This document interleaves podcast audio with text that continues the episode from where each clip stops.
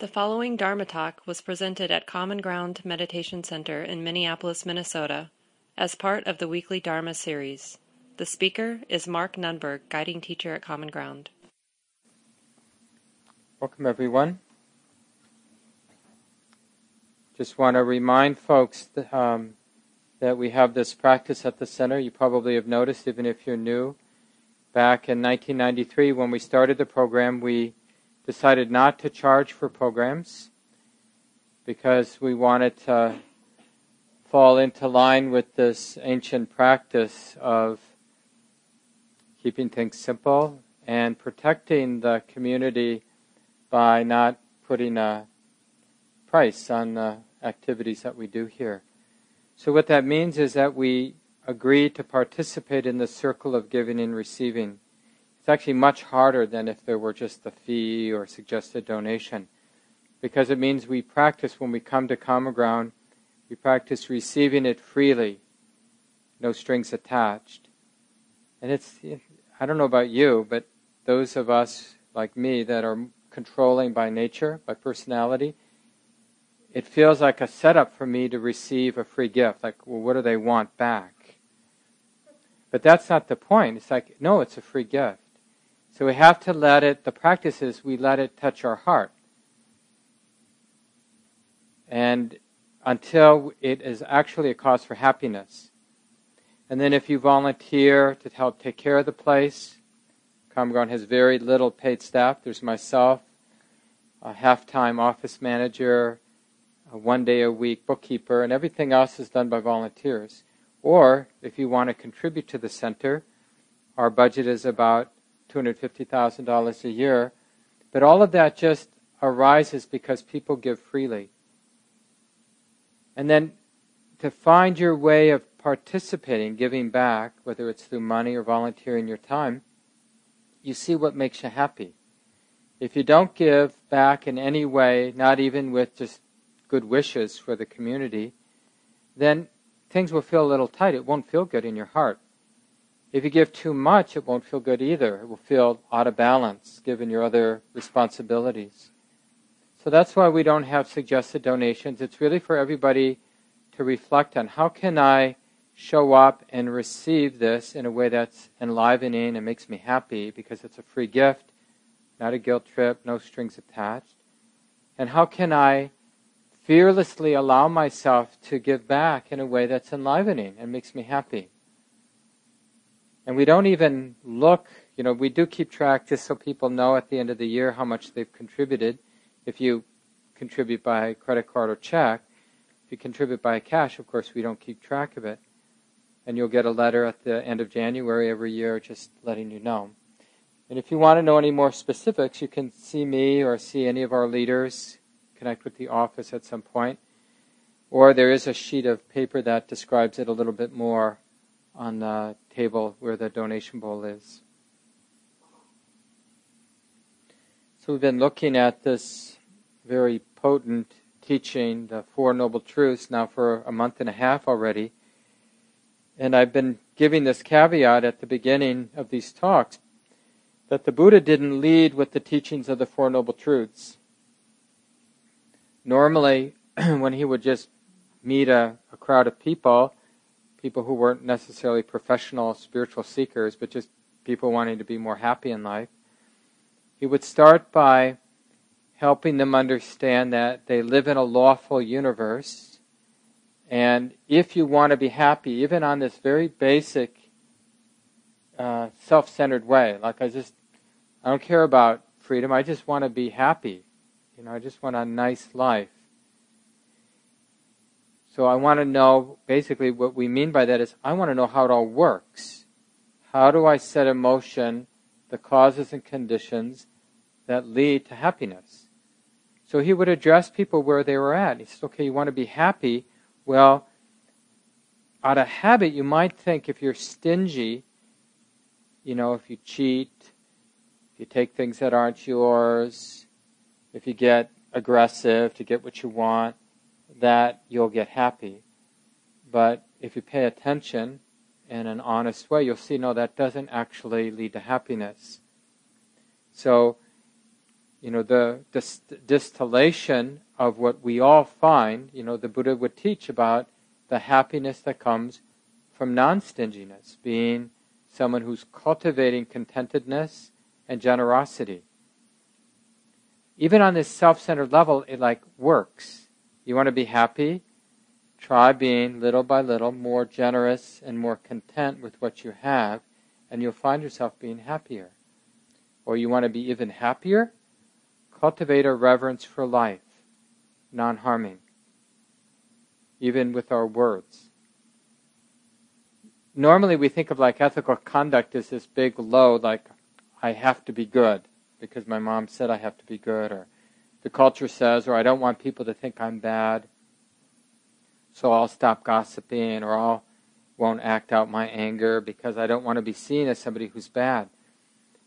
But from the way the Buddha taught, coming in line with sort of the basic uh, commitment to non harming, reverence for life, isn't a big should. We should, you know, refrain from harming others.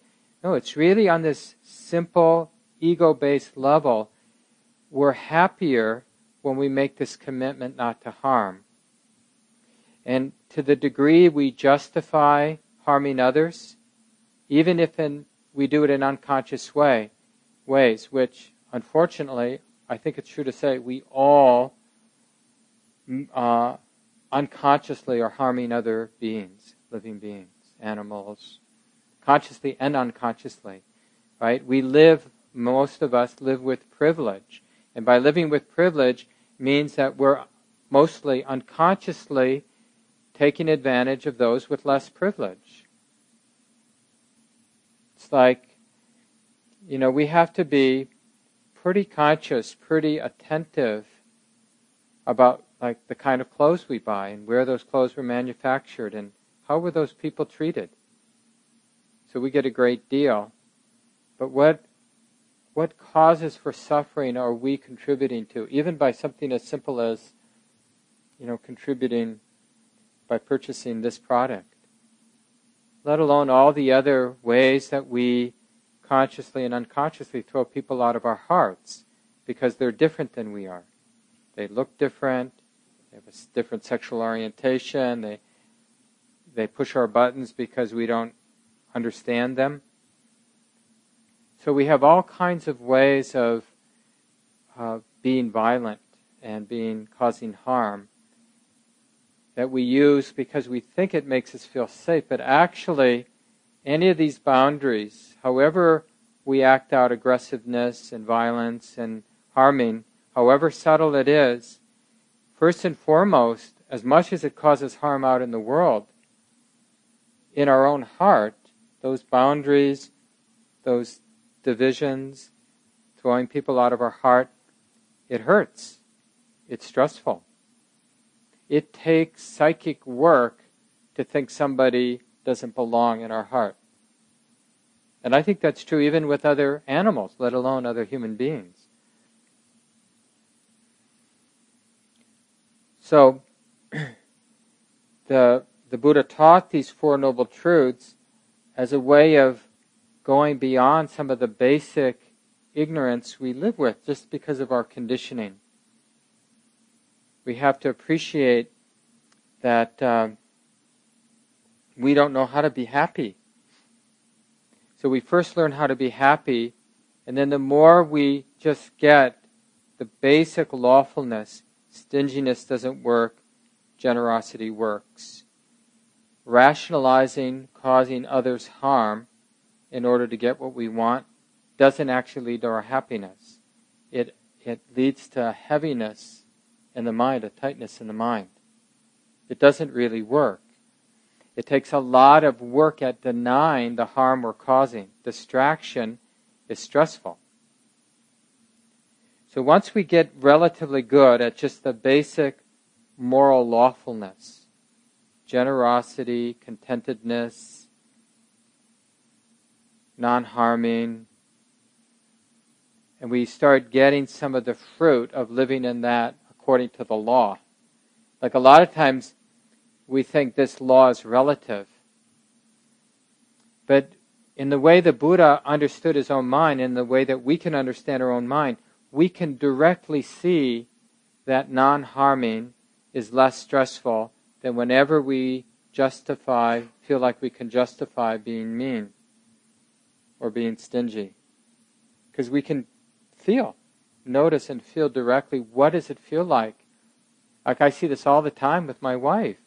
Like all the little, you know, mostly subtle, sometimes more obvious, but you know, ways that I close my heart down, that I judge her or push her down, you know, with my attitude, afraid of her, afraid of sort of being open, being vulnerable. You know, I can notice directly how that's stressful. Let alone the suffering it might be causing her, I see directly how it's causing me suffering. And when I'm more fearless and willing to be exposed and willing to know that I don't know, to be humble, and willing to let the relationship be alive and a mystery and unknown and undefined, and willing to, like, let go of, like, what's mine versus what's hers, and like these sort of fixed boundaries. You know, it's so much more liberating, it's so much more freeing to live in that kind of world. So once we get relatively good at that, then the Buddha would teach the Four Noble Truths. He's basically, uh, it's a refinement of the basic lawfulness. So the basic lawfulness is from an ego point of view, heavy duty self centeredness is stressful relaxing that self centeredness feels better, even from an ego point of view. And then the Four Noble Truths is just the refinement of that basic principle to the nth degree. Which is basically the first of these liberating insights, the first noble truth, is understanding a little more, more and more deeply the very nature of experience itself. Like why it is that the self centered point of view doesn't work. Because the self centered point of view is sort of based on the idea that I, the sense of me, can get what I need to be safe or happy in the world of experience. And so, this insight, this first set of liberating insights, is understanding that the world of experience, and let's just start with the best experiences, the most pleasant experiences we can have or have had in our lives, even those very pleasant, very fulfilling experiences which we sometimes get in life are limited in the sense that they don't provide a fixed, permanent happiness. We've had a lot of nice experiences, at least some of us have, and yet our happiness isn't secure, is it? So, what's that about? What has that taught us about experience? It's a basic miscalculation that we've made because of our cultural conditioning, where we think that the world of experiences are here to make me happy. But you see what an arrogant, self centered point of view that is? Yet that the world, which is this great swirl of causes and conditions, you know, all these experiences that are coming and going, to imagine that somehow the purpose of those experiences, like a January day that we have in terms of weather, or the fact that we're all gathered at Common Ground Meditation Center on Sunday night, to think that this experience is here to provide me happiness. No, no. It's just the arising of many, many innumerable causes and conditions. It isn't here to make us happy or unhappy. It's not personal. Whatever this is that we're all experiencing in our own way, it's not here to make anybody happy or to make anybody unhappy. It's just an experience that's being known. So, the first noble truth is the beginning of a radical shift on how what we take the world to be. The world is here to make me happy, to provide the ground for my happiness, versus The world is just the world. The world of experience is just that. It isn't more than what it is. Experiences coming and going. Some are pleasant, some are unpleasant, some are neutral. And it isn't less than what it is. But we don't turn it into a star in our personal story. You know, this experience. Oh, wait, this isn't the experience I wanted, I expected. Because we think somehow experience should fit the story we have. But it just fits its own lawfulness, the experiences, the circumstances, internal, external, that come our way. It's just the play of circumstance, internal, external. So the three insights in this first liberating truth that I've talked about now for a couple of weeks is there is dukkha.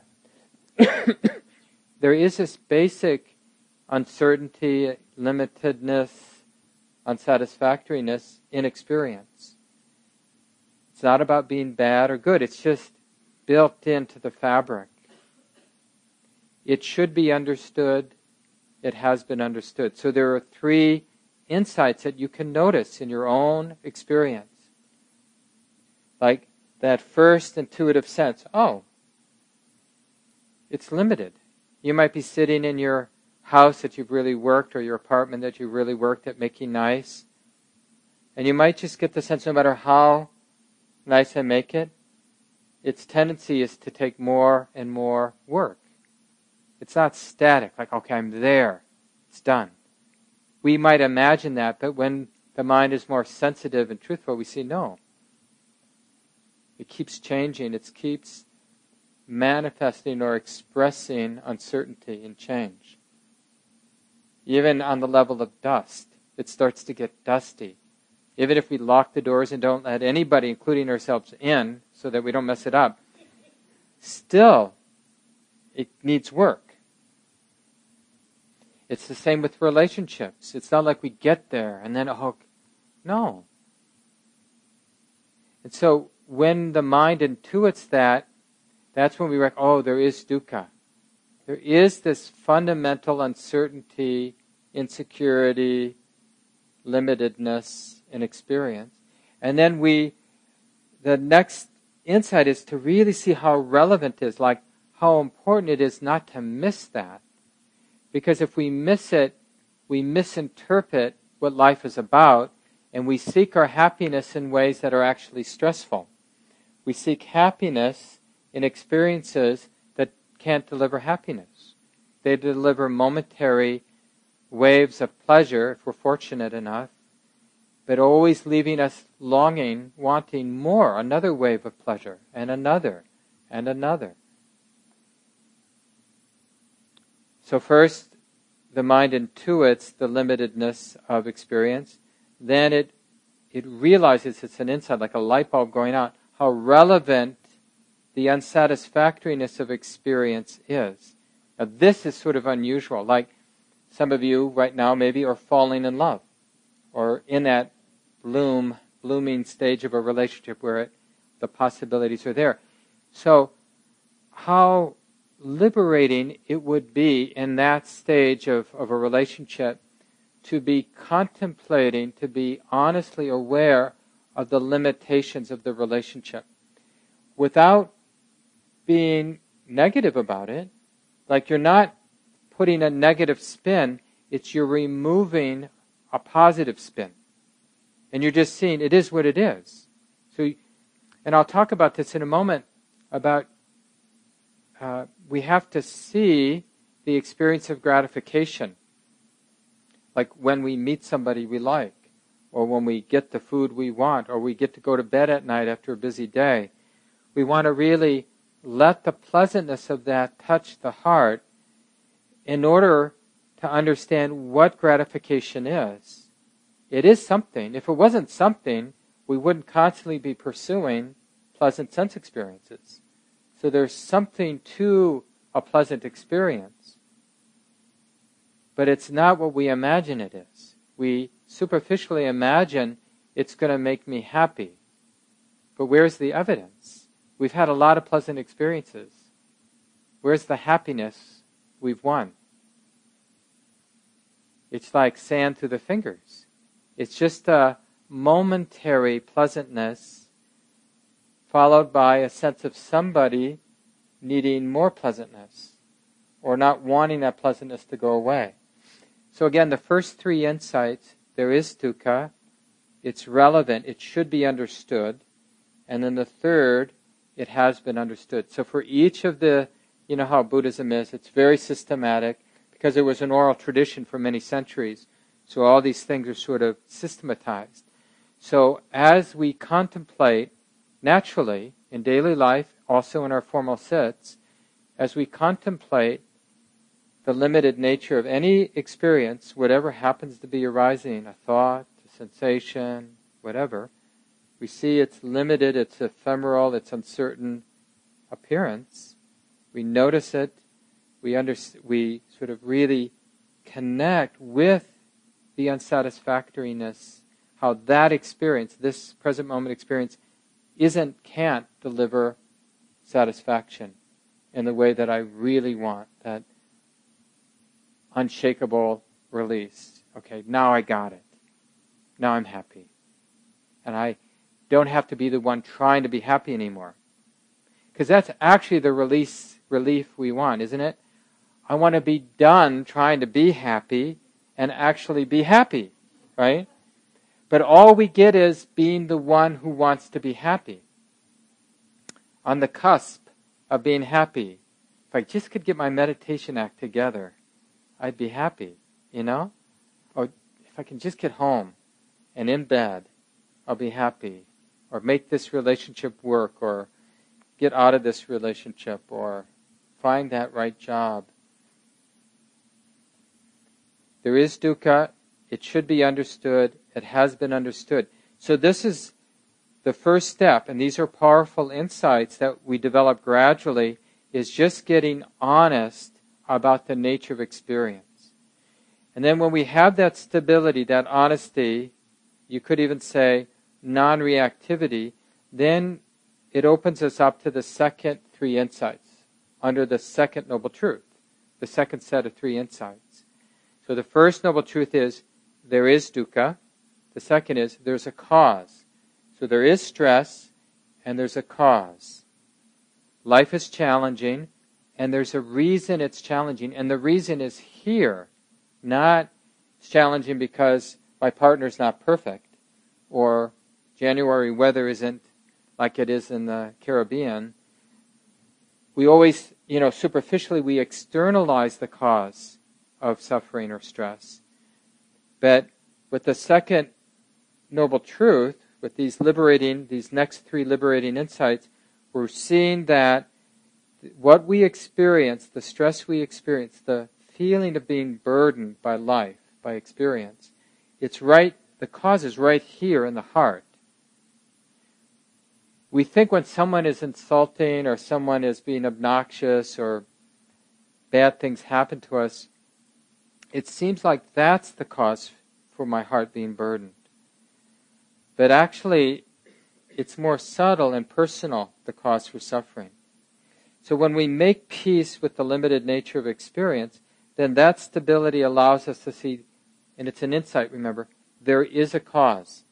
So it's the beginning, like, oh, from this place. Like one of the reasons I mentioned a couple of weeks ago that we're using the mindfulness of breathing instructions during the guided sits these next several weeks, past weeks and next several weeks is to emphasize calm. Because when the mind is really calm and peaceful, easeful, then when we start to worry about Monday, or when we start to compare ourselves to another person, or think we're better than, or you know whatever that self-centered activity that takes birth in the mind. So we're relatively quiet, and then out of because of the force of habit, we start to get involved in self-centered activity. Right? This is a typical moment in meditation practice. Right? Some calm, and then some because of the force of habit, some self-centered activity. But the contrast from the calm to the beginning of that self centered activity is very instructive. And this is where we see the second noble truth. Oh, there is a cause. It should be abandoned. it has been abandoned. So these are the next set of three insights. You actually notice these three events. There is a cause. So it's just this basic correlative um, insight where you see that what the mind is doing right now, getting attached to a thought, an image has arisen in the mind. Why did that person say that to me? And then that's just a thought. But when the thought, when the mind, when wisdom, you could say, isn't strong, and the mind misunderstands a thought, why did that person say that to me earlier today? Well, you know, what was that about? Right? So I'm starting, it's feeling personal. So this is the where the mind sees, oh, this is the cause. It's the taking personally this, like in this case, this desire to know, like, uh, what's going on here? Like, there's a threat here. Somebody doesn't like me. Somebody's judging me. Somebody doesn't think I'm good.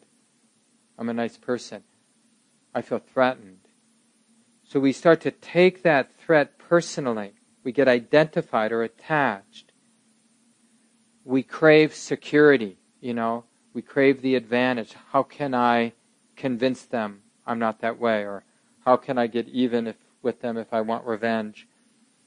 So it's the process we call clinging or grasping or craving. So there's some stickiness in the mind, and we start to, just through correlation, associate that when the heart, our mind or heart, gets burdened by life, feels oppressed, heavy, there's always grasping there. The mind is identified, attached, taking personally something that arose in the heart or mind. So there was some thought, some image, some idea, and the grasping. So this is a, a subtle but important point. It's not thought that's the problem. The problem is the habit to take thought to be more than what it is. That's what we mean by grasping or attaching or identifying or clinging. It's the stickiness to thought that causes the suffering. So, first we see the cause, then the next insight is the mind recognizes this should be abandoned. That's not the same as hating attachment, right? Hating attachment is just more of the same. Like we think we're stupid because we're attached. So we've just constructed the sense of me who's bad because I'm attached. It's just another weight, another burden in the heart. The second insight is really wisdom in the mind sees that the identification or the attachment is unskillful. It's unnecessary. It's dysfunctional. But it's not a negative judgment like bad. It's just understanding it lawfully. Remember the way the Buddha taught is whatever this is we call our human life, it's a natural process. So that was a basic expression of his insight, his awakening, is it's all natural process, all natural processes.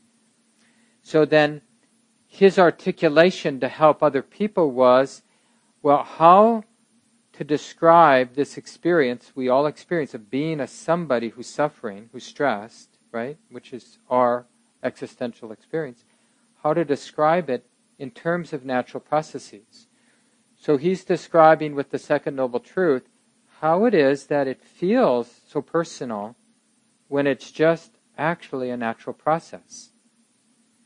So there is this thought or this experience.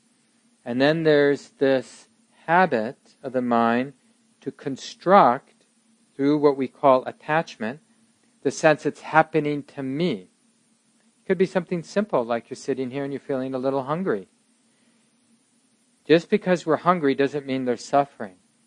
But if my mind notices the sensations of hunger and constructs a me who wants food, a me who feels personally oppressed by how long this program is lasting, right?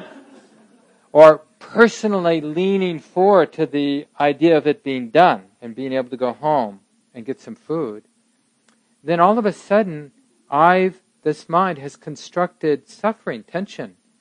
We feel burden. It's like, this isn't it. It is when I get into the fridge at home. Right? And so, whenever we have this idea of becoming somebody like the guy who gets this later, then this is not okay. This just happens to be our life. That's not okay. And that's the dukkha we experience here and now.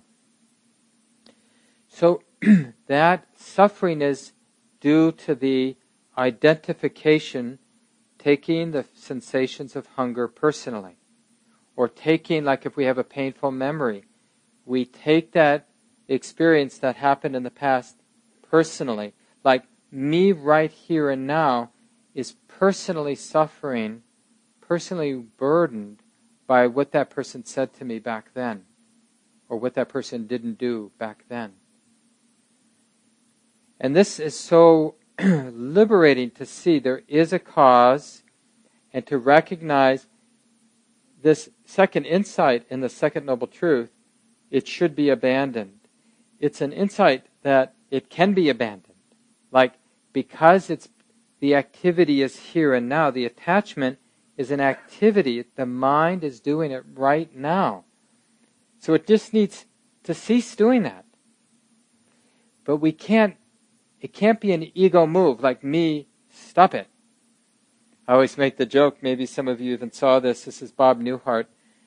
Some of you might remember him, a really well known comedian from long ago. But back before he had his TV show in the 60s, he used to do the skit of being a uh, um, psychiatrist. And, uh, and people would come in and ask, you know, go through all these problems, on and on. And he would sort of act this all out. And then, as a psychiatrist, his line would be, Stop it! and that's sort of like when we see the grasping, we see our mind getting tight in all the little and big ways it does. That might be our first move, you know, just to yell at ourselves, Stop it! Don't you see what you're doing? But I'm sure you've noticed that doesn't help. So the second no, the second insight is we recognize the, dis, the dysfunction of the grasping, of the attachment. We see the heart getting tight. We see the heart getting identified, but we don't get identified with the identifying process. You see? You got to draw the line somewhere. And the line is to see it, but not to continue it. You've got to see it. You have to be intimate. This is why this practice is so hard. You have to see the mind doing what leads to stress, what leads to the crunch, without crunching. Because you're crunching. Right? There is the crunching because you're watching it, but you're not going to crunch because you're crunching. You're not going to judge, you're not going to get attached to the idea that you shouldn't be attached. You're just going to be intimate. This is what we mean by being mindful. We're being mindful of attachment. We're being mindful of anger. We're being mindful of gr- greed. We're being mindful of impatience. We're being mindful of irritation. We're being mindful of envy or jealousy or comparing mind or judging mind. It is possible for the mind to be clearly aware, balanced, loving, forgiving, patient, until the moment when the grasping, the identification, ceases on its own. Why does it cease? Because we're not feeding it. Because remember, the moment that the mind gets attached, that attachment is moment to moment to moment. In the past, I've been really attached, right? But I have to keep renewing that attachment to sustain the suffering. All it takes is one moment of not renewing that identification or attachment, and then the suffering of that attachment, the stress of that attachment ceases. So, in Buddhism, we talk a lot about cessation. Because this is a natural process, if the causes for stress aren't there, the stress then ceases. Now, here's what's tricky about this. Mentally, the identification can cease in a moment. But the reverberation of the stress will continue in the body a little longer. So let's say you've been really obsessing about what this person said to you and wanting to get even and feeling, you know, oh, poor me, and, you know, all these sort of different takes and the, the different obsessive takes on this feeling of being hurt. Taking that feeling of being hurt really personally, obsessing, obsessing. And then finally, because of your practice, a moment of space, spaciousness, mindfulness arises, and you just see very clearly the dysfunction of this obsession. And it just pops, like a bubble pops. And you just cease doing it. It's almost like you notice you're holding a hot pan and you just let go. Oh my God, that's, that's hot. And it just drops. But because you've been obsessing for 15, 20 minutes, let's say, the tension in the body doesn't cease as quickly as the mental activity. The mental activity can cease in an instant, but the reverberation of that tension of obsessing will reverberate in the body for a while. So you have to be willing, when the activity in the mind ceases, you have to be willing to continue to feel what you feel in the body, as unpleasant as it might be. Because if you don't see it mindfully, feel it mindfully, then the ouch in the body will make you wonder what's going on here? Oh, yeah, that person said that to me. And then you get reattached. Because the yucky feeling in the body triggers the mental activity in the same way the mental activity triggers the tension in the body. So the body and the mind, unfortunately, have this feedback loop, and it's because of this lapse where the mind is more quick, but the body reverberates. It's just slower, right? The karma, the uh, fruit of action, is is expressed differently in the body than in the mind. We might have had trauma when we were a kid, we might have had a lot of good therapy. We might have let go of a lot of the confused, convoluted mental processes because of that early trauma. You know, I had to drink powdered milk when I was growing up. That was one of the more traumatic things. and Wonder Bread. And, um, you know, I might have processed the pain, but it might live on in my body. The reverberations of, you know, whatever I experienced as a kid. So even though we might be relatively good at abandoning the mental patterns, like abandoning the obsessive tendencies, we have to be willing to be patient with what remains in the body.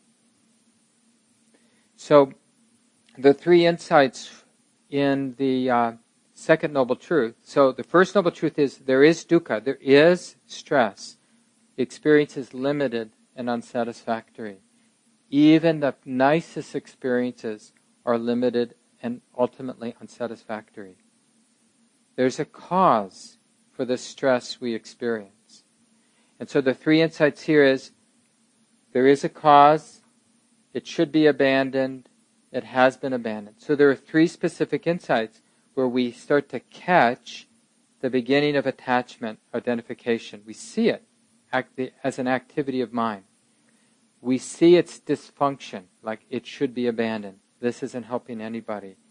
There's nothing helpful that comes from attachment. This is the basic error. We assume that there's some function for attachment for craving. But when we look closely and honestly with a balanced mind, we see that attachment, identification, craving, it's never functional. It's only stressful. It doesn't make us more functional in doing what needs to be done in the world. And then the third insight is to catch a moment when it ceases. And this is something you can do in a sit. You could be sitting and you get a little tickle on your face or an itch or just some compulsion to move that's unpleasant.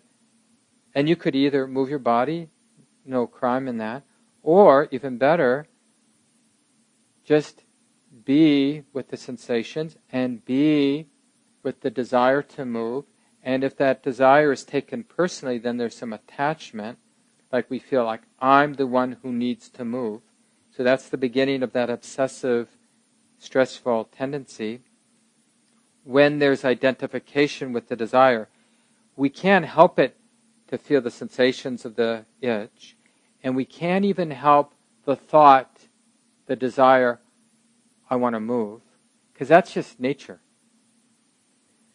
But the conditioned response then to construct a me who feels personally oppressed until I move, or who thinks I'll be so happy when I move, that we practice sitting with. Okay, that's just what that is. It's just that thought, those sensations. And if you can just be patient with that, you'll notice that the craving will cease without having to gratify the desire to move. And we have to have this insight probably thousands, ten thousands, tens of thousands of times, little and big ways, where we get all the way through that craving cycle without taking it personally and acting on it, obsessing about it, and we notice because we're not feeding it that it ceases. And you can imagine how liberating it is not to feel that every desire that arises we have to act out. And in a way, we know this unconsciously already. I mean, we're attracted to some people or we're attracted to some things, but we don't take it too personally. It's like, oh, yeah, that's just what the mind does. You know, we don't pick it up and run with it. Either because we're afraid to, but hopefully because we have some wisdom, like, that's just suffering. Why would I do that? You know, it's like, I'm sure you do this in your own particular way. You know, oh God, if I won the lottery, you know, or if somebody, even though I don't know any rich people, if somebody left me, you know, two billion dollars, what would I do? What could I do? You know, but then we catch ourselves. It's like picking up a catalog and looking through the catalog. It's like, like, why am I doing this? Everything I look at, I have to, do I want that? How would I use that? It's like we're playing with that. It's suffering, but it makes us seem alive because we've equated the pain of craving with the experience of being alive. And equanimity becomes synonymous with being dead. It's very interesting. So we have to, you know, it's like people who are addicted to a lot of sugar or a lot of caffeine or, you know, whatever you're using a lot of hot sauce in your food. It's like then you eat other kinds of food and it's like, that doesn't taste right. And it's a little bit like us human beings where we have played in the world of craving and fear and other contracted states for a long time. And it's this great tragic irony that we're suspicious of peacefulness and ease and love, a kind of generosity of the heart. And we're much more familiar and comfortable with a stinginess and a, that inward gravitational pull and that conspiratorial and neurotic and hungry. In the Buddhist uh, mythology, they have a hungry ghost, uh, being with a belly that's huge, an appetite that's huge, but the mouth is the size of a pinhole. So the idea is that you can never satisfy your appetite. You just don't have the apparatus to satisfy your appetite. And this is an image for the way our mind is always thinking that some experience is going to do it for me, and never quite being satisfied, and always hungry for more and more. Until we get so frustrated, we become a different kind of hungry ghost where we just want to be done. But it's just more of the same. But now we're craving to be done. I'm just tired of being a human being. I'm tired of craving. But that's just craving extinction, wanting to be done with it all. Or we could crave being the saint who's above it all, right? So there's all kinds of ways we justify this tightness of the heart. And the second noble truth is really showing us the way to go beyond. There is letting go, but letting go comes from getting right in the middle of dukkha, and with that evenness of mind, getting right in the middle of the cause of dukkha, the arising of attachment, seeing the birth of craving. Because remember, if there's craving in the mind or heart, it's happening now.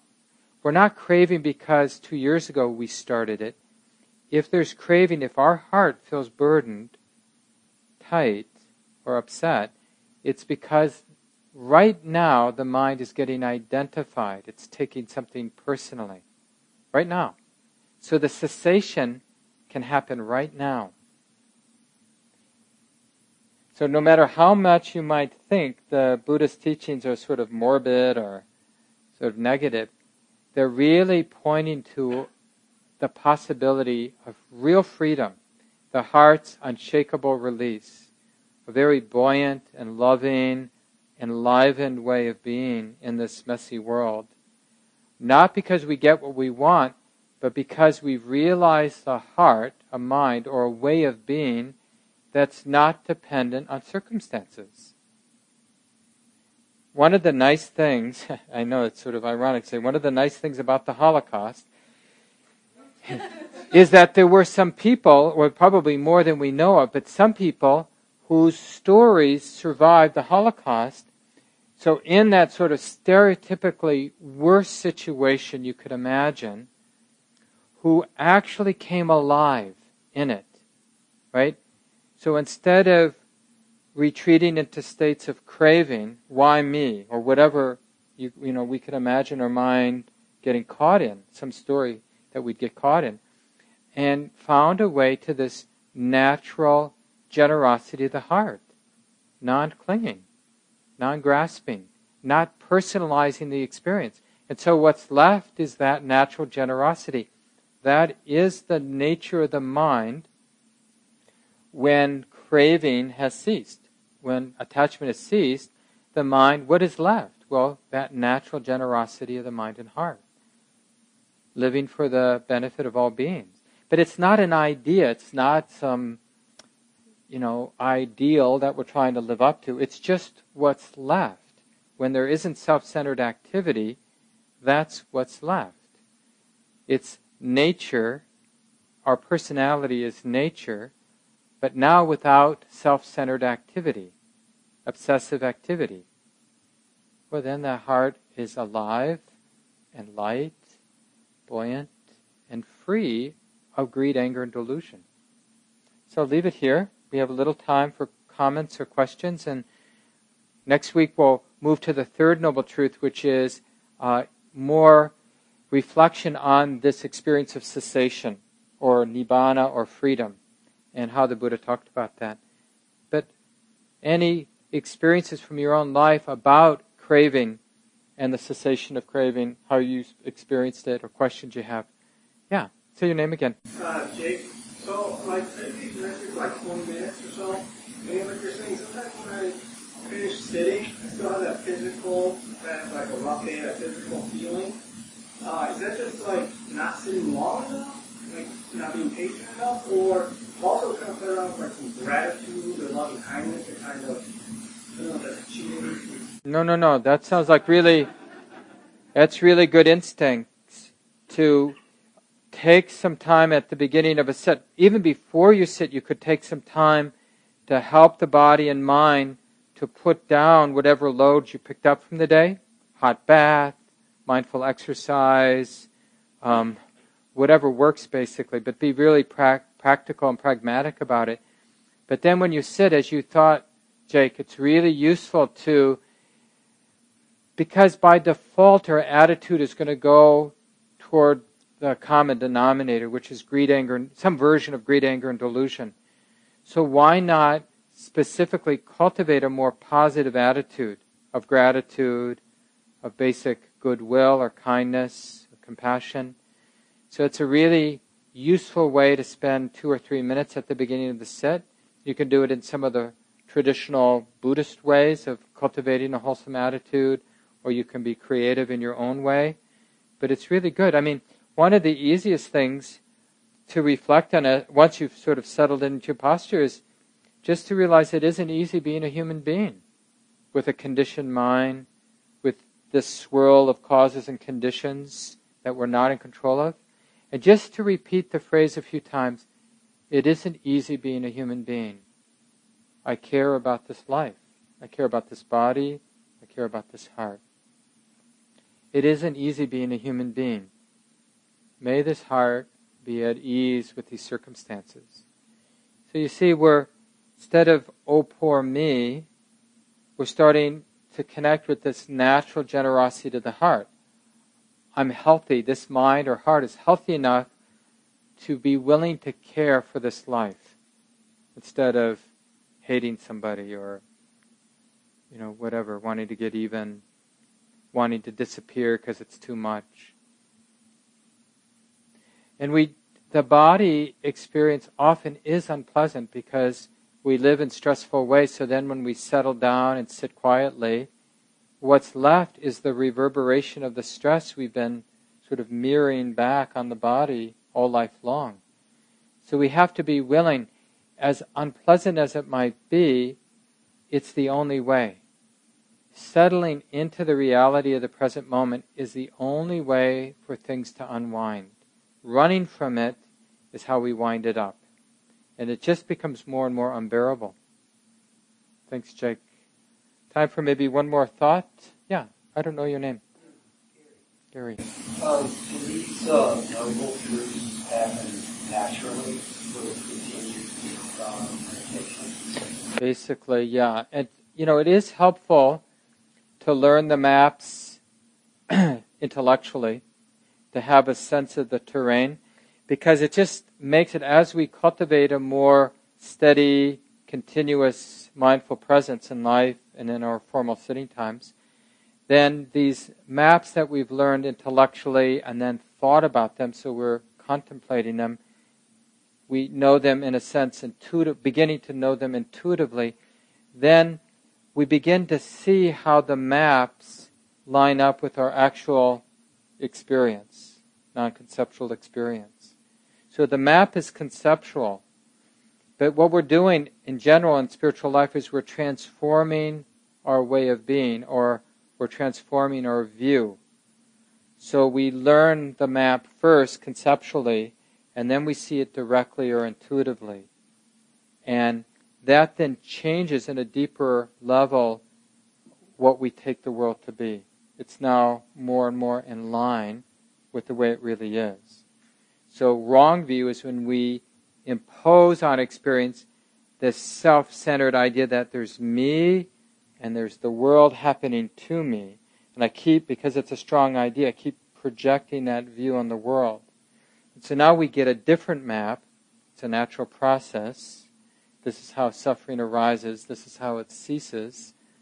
And we look through that view, even though it's just a concept we've learned.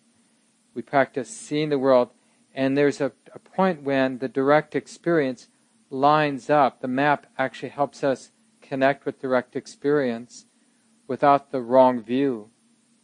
And then we experience the freedom of the mind not experiencing things from this idea of separation, which is the freedom the Buddha points to.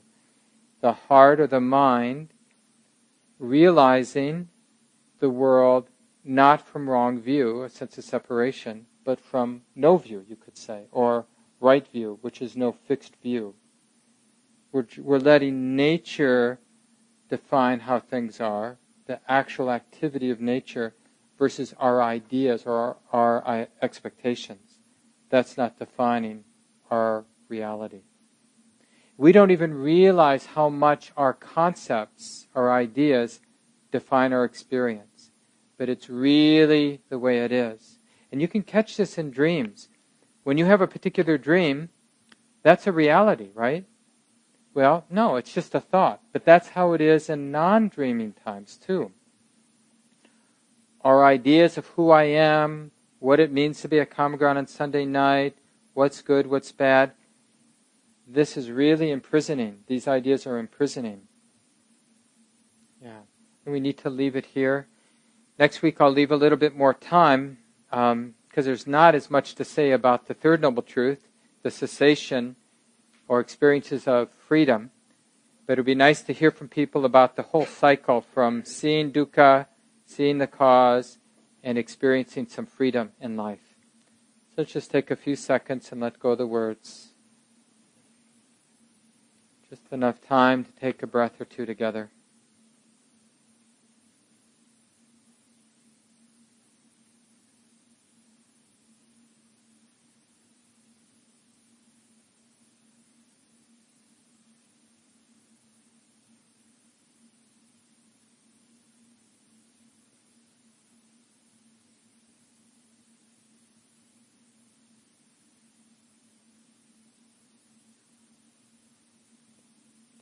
Coming, everyone.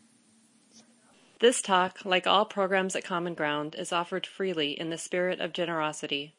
To learn more about Common Ground and its programs, or if you would like to donate, please visit our website www.commongroundmeditation.org. Thank you for listening. To learn how you can support the teachers and Dharma Seed, please visit dharmaseed.org org slash donate.